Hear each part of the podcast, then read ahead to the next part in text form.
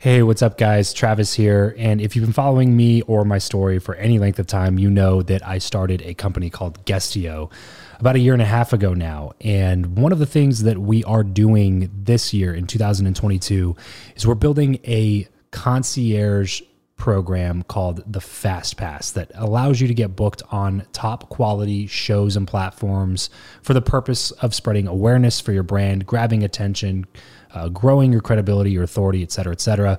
And so, if you are listening to this right now and you are a seven figure plus entrepreneur and you have a budget to bring in traffic, attention, credibility, authority to your brand, then this might be a really great program for you. Just head over to travischappell.com slash 10K. Why 10K? Because we guarantee in this program that you're going to be able to speak in front of 10,000 people within 90 days. Okay, 10,000 people within 90 days. Imagine getting on a stage in front of 10,000 people to share your message, your story. Well, that's exactly what we are doing inside of this program through virtual stages like podcasts or virtual events or YouTube channels or blogs you name it, we are working with it and we are trying to get you booked on those platforms. So travischappell.com slash 10x. There's a quick application there. And then right at the end of that application, it'll prompt you to set up a phone call where you'll jump on a call with me and we'll talk through whether or not you're a great fit for this program please act fast on this. Do not wait because we were only taking on one or two clients a week due to uh, constraints with our team and the limited supply of high quality shows and platforms that are out there in the market. So if that's you, and you're really wanting to explode your brand in 2022, head over to travischappell.com slash 10K, fill out the application, schedule a quick phone call, and you and I will chat really soon about whether or not this would be a great fit for you. Thanks, guys. Talk to you soon. If you're tired of the old way of networking, the business cards, the awkward conversations, and the aggressive pitches, but you know how crucial your network is to your success in life, then you're in the right place. Welcome to Build Your Network, the only top rated show committed to helping you master content networking, foster real relationships, increase your authority, and build the network of your dreams. Listen in on conversations with world class entrepreneurs, authors, thought leaders, and more as we deconstruct their best strategies for your success. So get ready to burn your business cards, ditch the name tag, and discover the new way to network with your host, Travis Chappell. Hey, everybody, and welcome back to the Build Your Network podcast. My name is Eric. I'm Travis Chappell's producer, and on today's episode, we are talking about SaaS success stories. Uh, we're sitting down with people like Tom Kulzer, who founded the award winning AWeber Communications to help small businesses around the world better communicate and build relationships with customers. Uh, he brought his business from zero to 1 million SaaS subscribers by connecting people and generating relationships. And then we've got folks like Jon Ferrara, who's a successful entrepreneur who launched Goldmine back in the 90s and launched Nimble CRM two decades later. He's been recognized by Forbes. And last but not least, we have Zvi Band, who is the co founder and CEO of Contactually, which was founded in 2011 and has raised $12 million in venture backing. He's also the author of Success in Your Sphere. Uh, and he talks to us a little bit about what it was like to have a nine figure buyout and how to build relationship capital. You're not going to want to miss any of these. We're talking through uh, some of the big software company success stories and this really hits home with Travis because he launched a SaaS company this year called Guestio. It's uh, guestio.com. So head over to that website right now. Go check it out uh, and listen to this. If you're considering starting a company of your own, a uh, SaaS company specifically, but really any company, uh, you'll probably find something of value in this episode. And by the way, if you do, go ahead and take a screenshot of this episode and tag Travis Chappell on Instagram with the handle at Travis Chappell. All right, enjoy the show. Talk to me about uh, the benefits and struggles of building a software company. This is top of mind for me right now because, I mean, by the time this episode comes out, I will have launched my software. And I find the industry to be just so, so intriguing with the, the business model, the gross margins, and all that kind of stuff.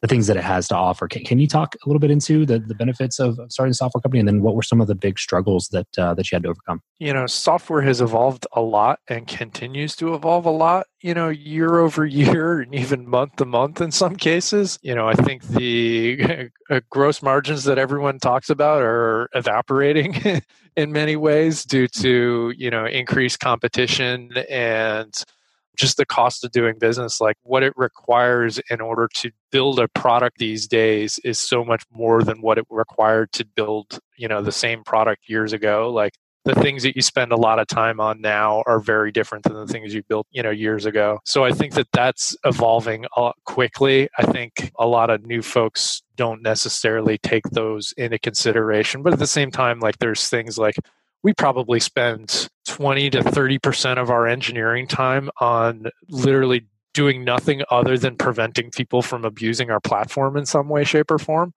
And that you know not every piece of software necessarily has that same issue as we do in the email space. At the end of the day for us is also a unique selling proposition of like we keep the bad guys off which means you get really good deliverability.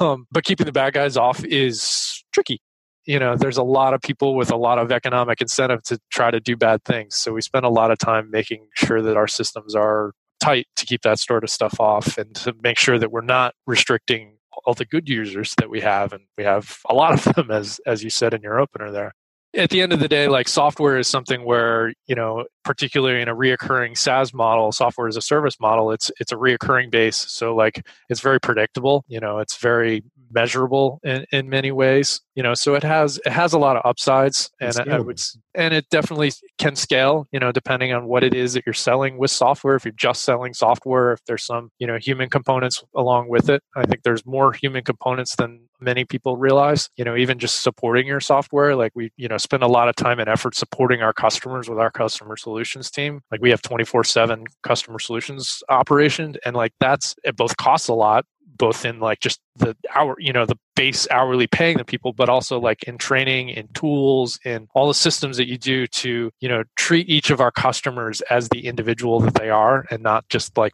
a monolithic number kind of thing. And i think that that distinction shows when you do that right and we've run a lot of customer service awards so uh, i think that comes through in, in a strong way. You know i think over the years you know you kind of what was it you you asked uh, like what were the pitfalls of of growing a software company? Honestly i think most most people talk about too many of the positives and not enough of the negatives. Uh, like the press in general and just the media overall like kind of tends to like idolize entrepreneurship as this fabulous thing and then like when people get into like the thick and dirty of it they realize like it's not quite as glamorous as it, it necessarily seems and i'm certainly not complaining by any stretch you know i have a good life. Um, but like you know there's lots of minutia that you end up dealing with on a daily basis that that most of the the general public doesn't deal with you know whether it's you know hiring and people management and systems management and you know dealing with vendors and you know committing to contracts long term that you probably shouldn't have or you outgrow and then you need to renegotiate and you get screwed as a result. Like there's lots of different ways that you know that are kind of downsides. Um, you know i think uh, you know from like a struggle like you know one of my early struggles and kind of biggest mistakes if i went back to like the early days was like frankly not hiring soon enough. As like a new business you know we i had the revenue and i was still running everything but because my hair was like on fire with trying to run everything i didn't dedicate the time or the like take the time to learn the best way to like hire someone initially and that always seemed like a big scary thing to me. So i just kept putting it off and putting it off and putting it off until at a certain point i just had to do it. There was just no way about it. But like a year and a half to two years into into having started Aweber with several thousand customers i i started i finally hired my first person. And position you hired first? Uh, customer solutions. Um, you know and uh, i had so many customers at the time that like i'd spend all day you know helping customers. And then like in the evenings i did marketing and accounting and you know you know sales and and all the other you know website building and software development and all the other things that went into like building what i was building at the time. Because i literally did the vast majority of myself. There's a little bit that was subcontracted but 90% of it was me. So I think that that's like, it's those toils that both in hiring sooner, but also just the toils that, and struggles that you have as an early entrepreneur, I don't think get talked about enough in the general media. And that everybody just looks at everybody as like, oh, well, they're successful. Like that just happened overnight. right, right. I didn't take a day off for like you know almost 10 years. Like literally no days off. So i was working in some way shape or form every single day you know but at the same time like i don't look at work as necessarily work. And i even talk about that with my wife now. Like my wife will go and watch like a tv show in the evening like I'll sit down at the computer again. And it's like, because it's fun to me. And I'm not like working on a particular project thing. It's like I'm hacking around at something. I'm working on a comp for something or, you know, you know, researching something. Like it's just, it's the stuff that like stimulates my brain and is interesting and entertaining to me. It's not like something that I consider like work. I'm not like punching in and punching out. I think that's probably the biggest distinction that makes like a really successful business owner and someone that doesn't is like do something that you're passionate about, help people that you care for. You know, I think generally the results come as a result of having focused on those things first. I just kept slugging it out, and and the first few years was a was a hurdle. But eventually, we grew that company to about hundred million dollars a year in revenue before we sold it. Yeah, and how how did you go about getting started? The one thing that I think holds back a lot of people is just that they just don't know where to start. Like, man, that sounds amazing, and I would love to do something like that, but where? How? What? What do I do next? Well, I think I think the first thing with an idea is like how to create it, right? How to build it. A lot of people come to me, "Oh God, I got this idea for a, mobile app. Uh, how do I how do I build it?" You know any engineers? So I studied computer science, but I also had a friend of mine who he and I kind of took all our math classes together through college. He was electrical engineer, I was computer science, but he was one of the smartest guys I knew, and I basically got together with him and I'd been nurturing him over time and teaching him programming. And by the time we got together, he'd already written a few programs. So I had my product engineer guy, so that he built it. But even after you build a product, how do you take it out of an apartment in Canoga Park and bring it to the world? And so one way you could do it is advertising, but I didn't have any money to advertise. I didn't know how to advertise. The other way is you can get other people to sell it for you. And so where I worked at before, this company called Banyan. I was selling network operating systems to enterprises direct, but I got my butt kicked by this company called Novell that was selling workgroup solutions through resellers. And so I already knew about Novell resellers. They had already sold networks to all the PC owners to tie together PCs and hard drives. And I actually had one of the first networkable business applications that ran on networks. And so I figured out that Novell resellers were the trusted advisor of my prospect. And if I could get them to use it, people sell what they know and they know what they use, and they'd start to recommend it. So I cold called all the top resellers of Novell in the country, and I got them to use it. And then they started to recommend and resell. And that got us to our first $100,000 a year in revenue. And then they started asking for leads after they sold it to their basic customers. And so I had to figure out how I can get leads. And again, I don't know how to advertise. So I started calling up technology and business writers and saying, How can I help you write more stories? They said, tell stories about how companies are using technology to grow. And so I started telling them stories about how customers are using contact management and CRM to grow. And they started writing about it. And ultimately, we helped create the category because we created the category and we are the pioneer in it. We got more print and more awards than all the other companies combined. That built our global brand and and got us to say you know $500,000 a month or a million dollars a month in revenue. But then Microsoft came out and ate Novell. They basically came out with NT server and they used their muscle, billions of users and hundreds of thousands of ours to essentially replaced Novell as the market leader. At the same time, our customers were asking us for a more scalable Goldmine. Our backend was DBase, which was not a scalable SQL server. And Microsoft wanted to sell SQL Server and Exchange Server. So we built Goldmine Enterprise, which required NT Server, SQL Server, and Exchange Server to run solving our customers need to scale, solving our partners need to make more money on products and services for every Goldmine sale, and solving Microsoft's need to sell NT Server, SQL Server, and Exchange Server because a customer's not going to buy SQL Server unless they have an application that calls for it. And then Microsoft started pushing us globally, and that's how we got to $100 million a year in revenue. And by that time, after running it for 10 years, I said, how much do you need in life, Travis? And I just decided at 39 that I'd sell it I sold it for cash and I retired and spent the next 10 years raising three kids. So there's a lot in that story to unpack there, but I think the biggest recurring theme is resourcefulness combined with persistence or consistency for lack of a better word it just seems like that's the biggest thing because there's no one answer right? Like i asked the question like hey how did you do it? And there was never like a, well I, I went to college for this thing and i got qualified and certified that you somebody told me that i'm allowed to do it. Now it wasn't any of those things it was just like a, hey i want to do it and then thinking about how to solve the problems that existed in front of you like how do i get customers. Okay, let's start there. Then you went and got enough customers to have a viable business and you're bringing $100,000 a year. And then you start going to the next level, then you need you start realizing that these other things need to be done. And then to get on the highest level, you start solving bigger and bigger problems and it just seems like this recurring theme of resourcefulness combined with like the ability to stick in it and to be super super persistent. Am I missing anything there? There are. There's some nuances there that you're missing. Number one is for me to be able to synthesize goldmine into a solution I learned things in my jobs that I worked my way through college in because I worked at a computer store. I knew every software program on the market. There were only 300 business programs at the time. And I knew what I wanted didn't exist. And so I knew how to build, I knew I could build it. Number two is I learned how customers buy software and stuff by working in the computer store. And I learned how companies sell technology by being working at a software manufacturer and competing against the Novell resellers. All that gave me the lay of the land to be able to then do what I did. But the big theme that recurs in everything I said is telling stories and getting other people to tell those stories.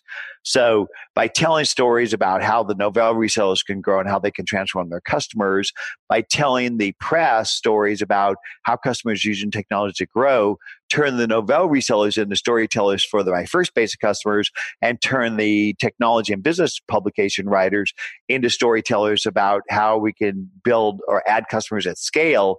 And then finally, by becoming strategic to Microsoft, we basically turned them into a global storyteller where they dragged us into the distributors, resellers, and end users.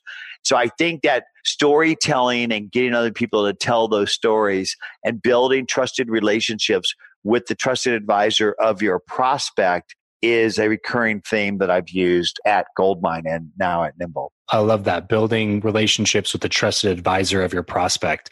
That is probably one of the most profound yet simple things that has been said on the show because a lot of this stuff, when you just look at it and take a step back, it just makes sense, but nobody thinks of it you know like they they build a product and then try to shove it down a customer's throat instead of saying hey what do they actually need and then building a product that actually makes that make sense and then sharing credibility from people that they are already trusting as advisors like that is exactly why this show exists is to show people what's possible so besides storytelling Jon what do you think are another let's say two to three important skill sets that every entrepreneur needs to develop at least to a level of competency well, I think that companies don't scale themselves.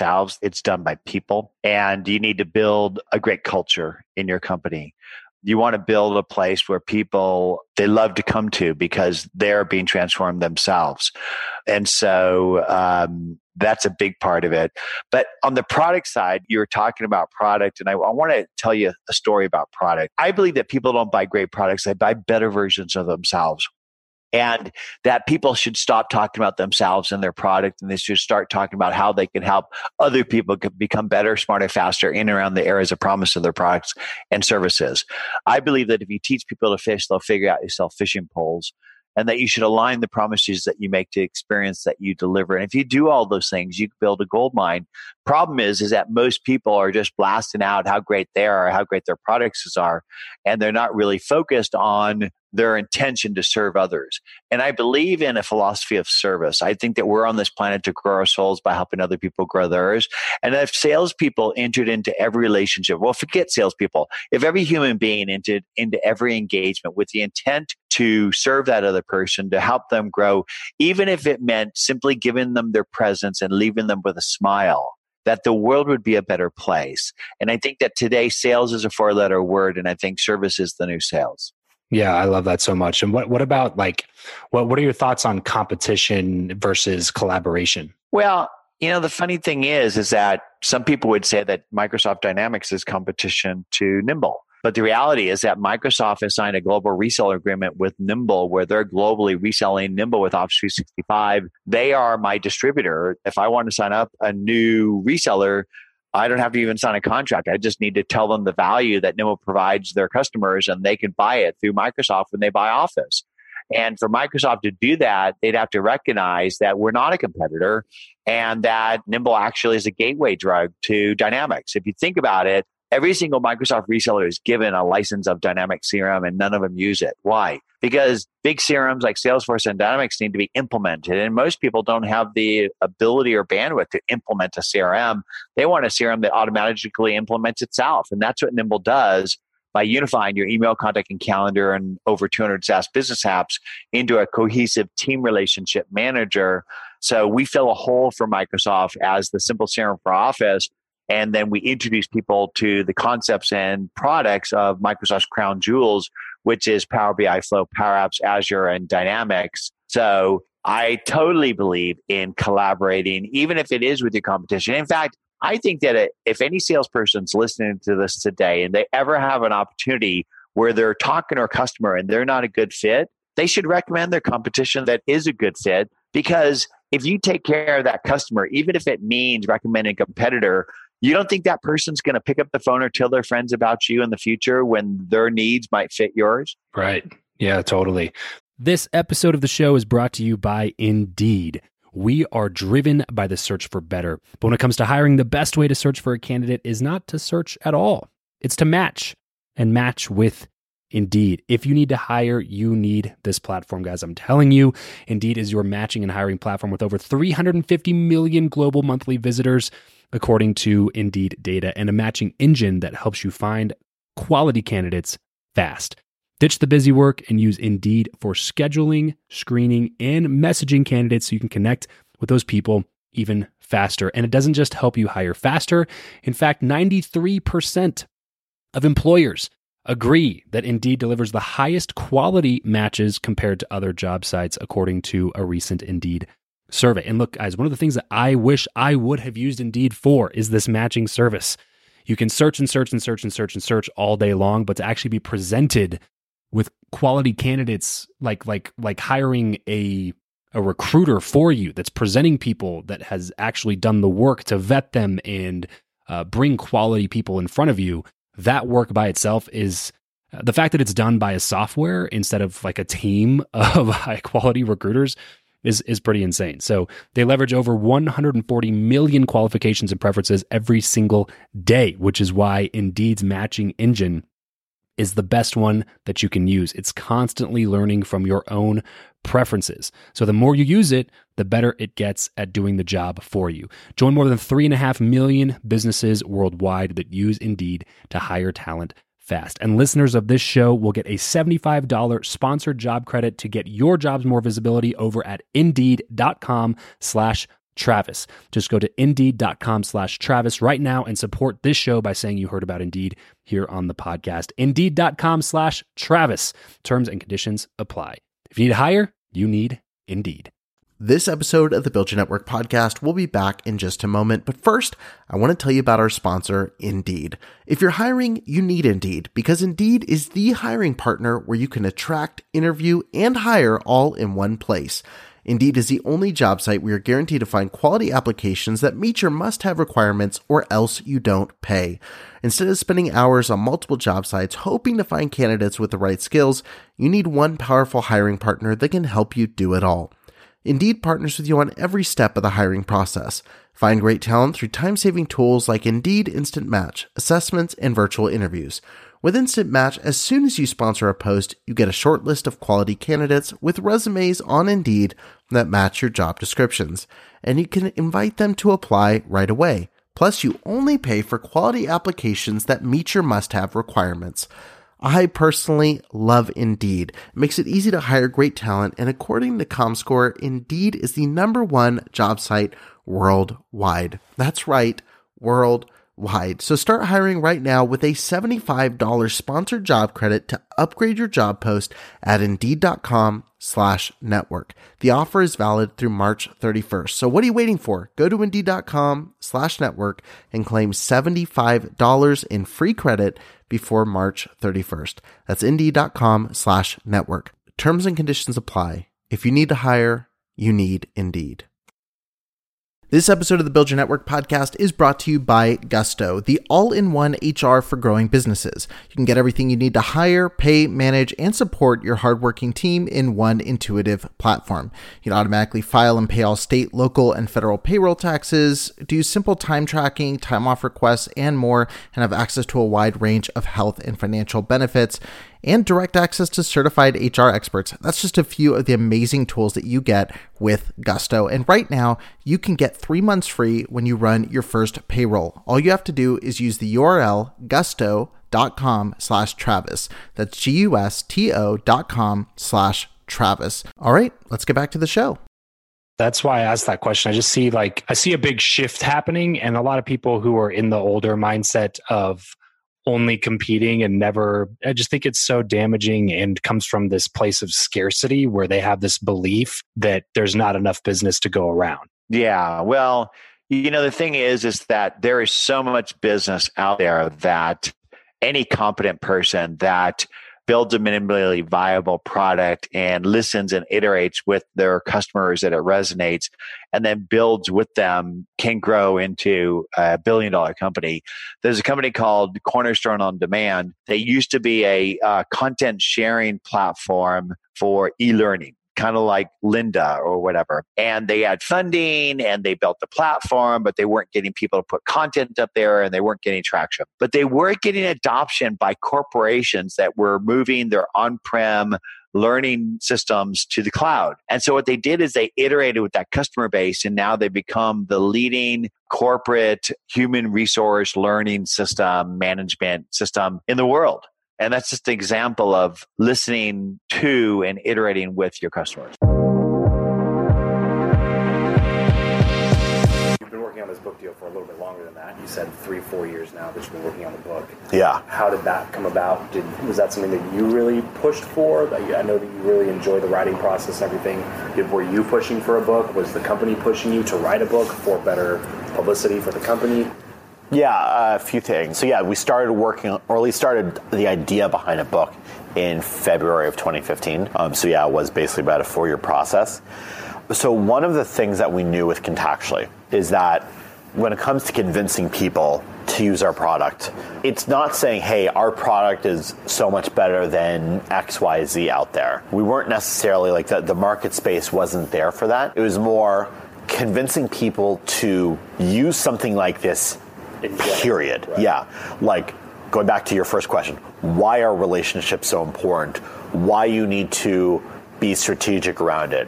Why do you need tools to for to help you nurture your relationships? Yeah. And so that was that was something we realized early on. We had to convince them why they needed something like this in the first place versus like Excel, using Excel or something. And so thought leadership was definitely a, a key tenet of our overall growth plan. And so as we were thinking about different ideas about how we could build thought leadership, the idea for a book came about. Like um, just like the HubSpot founders, they wrote inbound marketing. They in order to make HubSpot HubSpot successful, they had to almost establish the field of inbound marketing. Gainsight has done that around customer success. So we said, hey, like for us, we kind of need to like establish this field of relationship marketing in order for people to think about needing tools for it. So the idea of her book came about. I was definitely really passionate about it. I mean, I knew, and my early investors were very much gung ho on saying, hey, Zvi, your job as CEO almost above anything else is to drive thought leadership. So that's that's a really important thing that you need to be able to do. And so yeah, I basically took it on me. This was like a nights and weekends project for like four years to get out. Yeah, I could have hired ghostwriters and they're great services. As it happens, going back, I do love to write. That's something I've had from very early on. So it was a lot more work for myself, but I ended up deciding to write it. Yeah.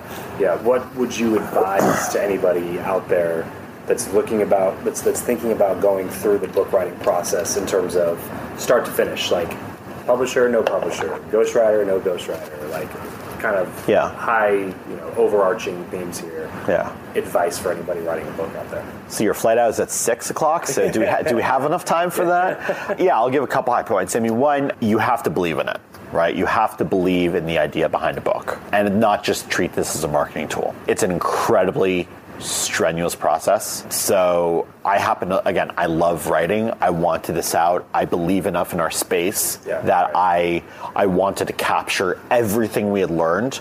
I knew books outlive software, so I knew this is a book that like my children will hopefully one day read. Please, if you're looking at this, please read this. Please, it'll, it'll help you, I promise. And obviously, if you want to have a book, you don't necessarily need to write one yourself. So you obviously can do that. There are ghostwriting services and guided author services you can use. As for publisher versus no publisher, again, there's no right or wrong answer. Anyone can go online and publish a book these days. But at the same time, anyone can go online and publish a book, right? So we, because we're trying to establish thought leadership, we said, hey, it's best to align ourselves and get like that good housekeeping seal of approval. And so, yeah, like, you know, a big reason why we end up going with ma- major publisher is, you know, honestly, like, you know, this little red square McGraw Hill on it because this is part of their catalog forever. This is now like them saying, hey, we believe this is the book on relationship marketing, and I hope this lives on. Right. So, yeah, it's a credible source. exactly, yeah. Top two or three insights, tips, strategies that you want people to take away from the book. Yeah, absolutely. And obviously, the book walks through the the overall strategic nature of relationship building. The reason why I wrote this book, or the reason why it's important to have a book in general beyond just the thought leadership work, is um, what we realized with Contactually is that we built a really great tool, but just having great tools doesn't necessarily always help. Like having a great knife doesn't make you a great chef. Right. And so you have to learn how to cook and you have to have the practice and everything like that and the strategy. So that's what so that's kind of what the book kind of how the book complements the software or any other tools you might be using. This is not just a user manual for Contactually. Top two or three takeaways. I'd say like one, relationships are your most important asset, but you need especially given all the pushback and challenges that we face, especially nowadays, you need to be strategic around nurturing the relationships that are going to be important for your business, your job, your career. That's one. Two, you need to identify your clear goals, and all of us will have different goals out of our network. And then from there, we can kind of, you know, just identify strategies that we can implement on a daily basis that will help us achieve those goals. Got it. So, how? This is a question. I'm really curious curious to hear your answer. Yeah. Because I agree with you on you need to be strategic about the relationships that you are building. However, I've seen a lot of people do this really incorrectly, meaning that they build strategic relationships, but it's just very clear that they're building strategic relationships. Yeah. If that makes sense. Right? So how do you go about building strategic relationships without losing the personal like I genuinely care about this person touch to building those relationships. Does that make sense? Yeah, absolutely. I mean, you know, that's where, um, and there's definitely a, a number of aspects, and at the same time, a lot of people sometimes don't implement a strategy because they're so worried that they will come across as transactional they'll they'll worry they'll come across as transactional and not relational right? Right. so one of the specific topics that we do talk about it's the second a in capital adding value we talk about how every interaction should be meaningful relevant and authentic and so that is truly caring about this right you and i could have sat down today I could have gotten what I want out of it, right? Just I get some more footage.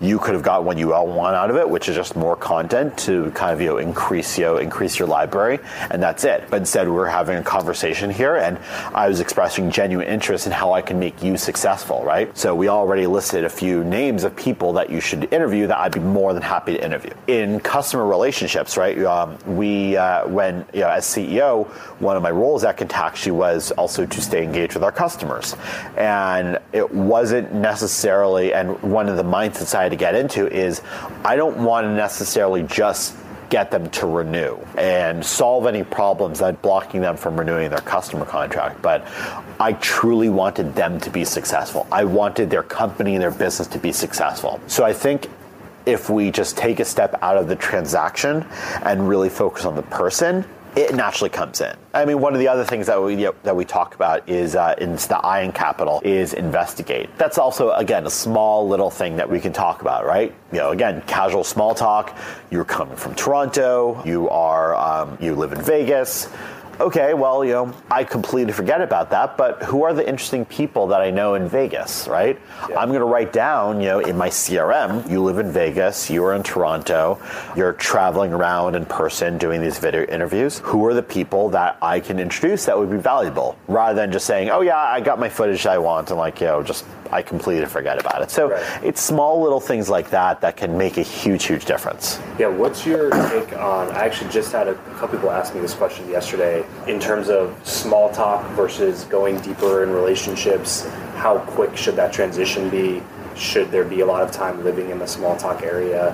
What, what would be your opinion on that? Yeah, I mean, I think small talk is one of the most valuable things ever. It's not something that I would say as long as it's just as long as it's captured. Otherwise, if it's just like yeah, like you know, Uber was late here, traffic was late, it's hot outside, and you completely forget about it, yeah. that's very different. But if you capture that and you try and figure out how you can leverage that later on, that makes a difference. And also, that allows you to open up and ask really great questions. Right. One of the stories that we talk about in the book is uh, I was meeting someone who uh, I wanted to work with, and we um, for coffee, and again, just casual small talk, just talking about what our weekend plans were. Mentioned that he was spending the weekend shuttling kids to a basketball tournament, right? Okay. Again, like that's like one of the things like that's you know fifty percent chance that a parent is going to say right. shuttling their kids around to some kind of sports event. Right. But I made a second ask him like, "Oh, do you kids play basketball?" And he said like, "Yeah, like you know, my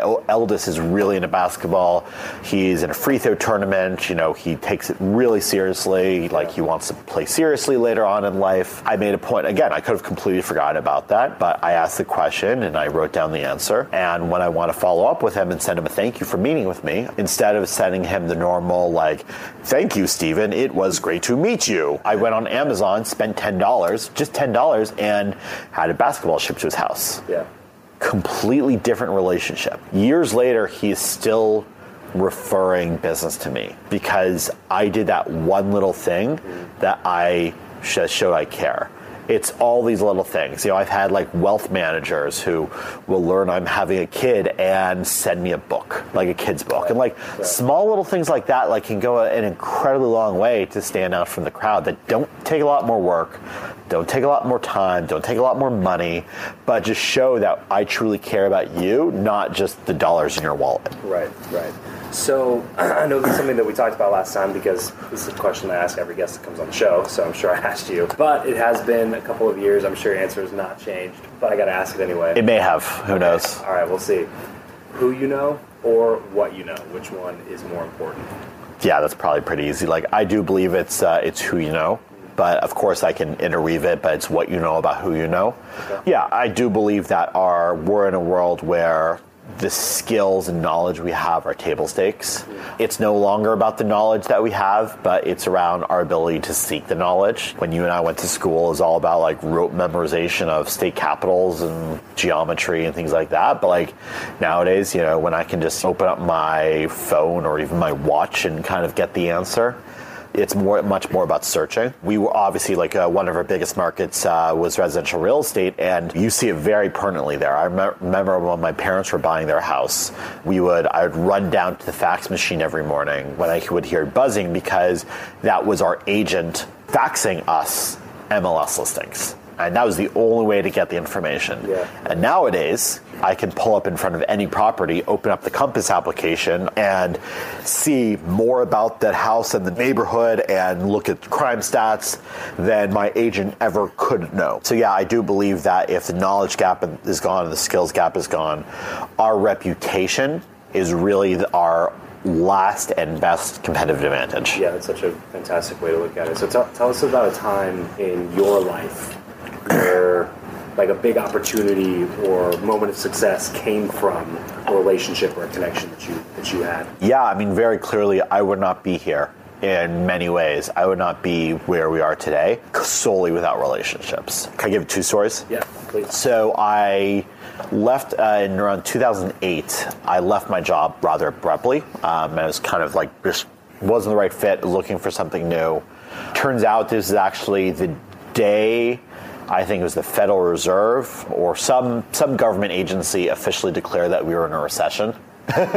so great timing for me to be on the job market, but didn't have any job prospects, wasn't sure what I wanted to do. I did the only thing that I know how to do, which is reach out to people that I know. And within a matter of a, a couple months, I you know, had a fully fully booked list of clients and projects and things to take on. I got introduced to a um, I got introduced to an entrepreneur who had just raised funding and needed a CTO, and here I was, perfect developer, perfect guy who could be a CTO, ended up being CTO of that company. Right? Amazing, amazing experience. So that's kind of one. Fast forward a little bit later, contactually, you know, we had a number of thing headwinds against us. You know, I was a first-time entrepreneur, didn't necessarily know, and wasn't very good at fundraising. We're based in DC, not a great market for raising capital. We are building this product in this new market that, like, so funding was generally a very hard thing. And so we are at a point where we really need to raise capital, and we weren't having much success. And turns out one of our users, a guy named Evan, was a really big fan of us. He and I happened to be talking, and I happened to mention that he uh, that we were raising a round of capital, and he ended up introducing me to the one investor that basically opened the floodgates and let us have a oversubscribed funding round in 2014. If it weren't for that, we may not have made it. Right. right? We may not have been able to raise capital. Yeah. Um, and so there were so many stories like that over the course of my career that have showed me that truly like my relationships are the most important asset I will ever have. That's it for this episode. If you want to connect with Travis and other like-minded people who also listen to the show, then you're going to want to head over to travischappell.com slash group to join his free Facebook group, Podcast to Profit. Travis will see you there. And remember to leave every relationship better than you found it.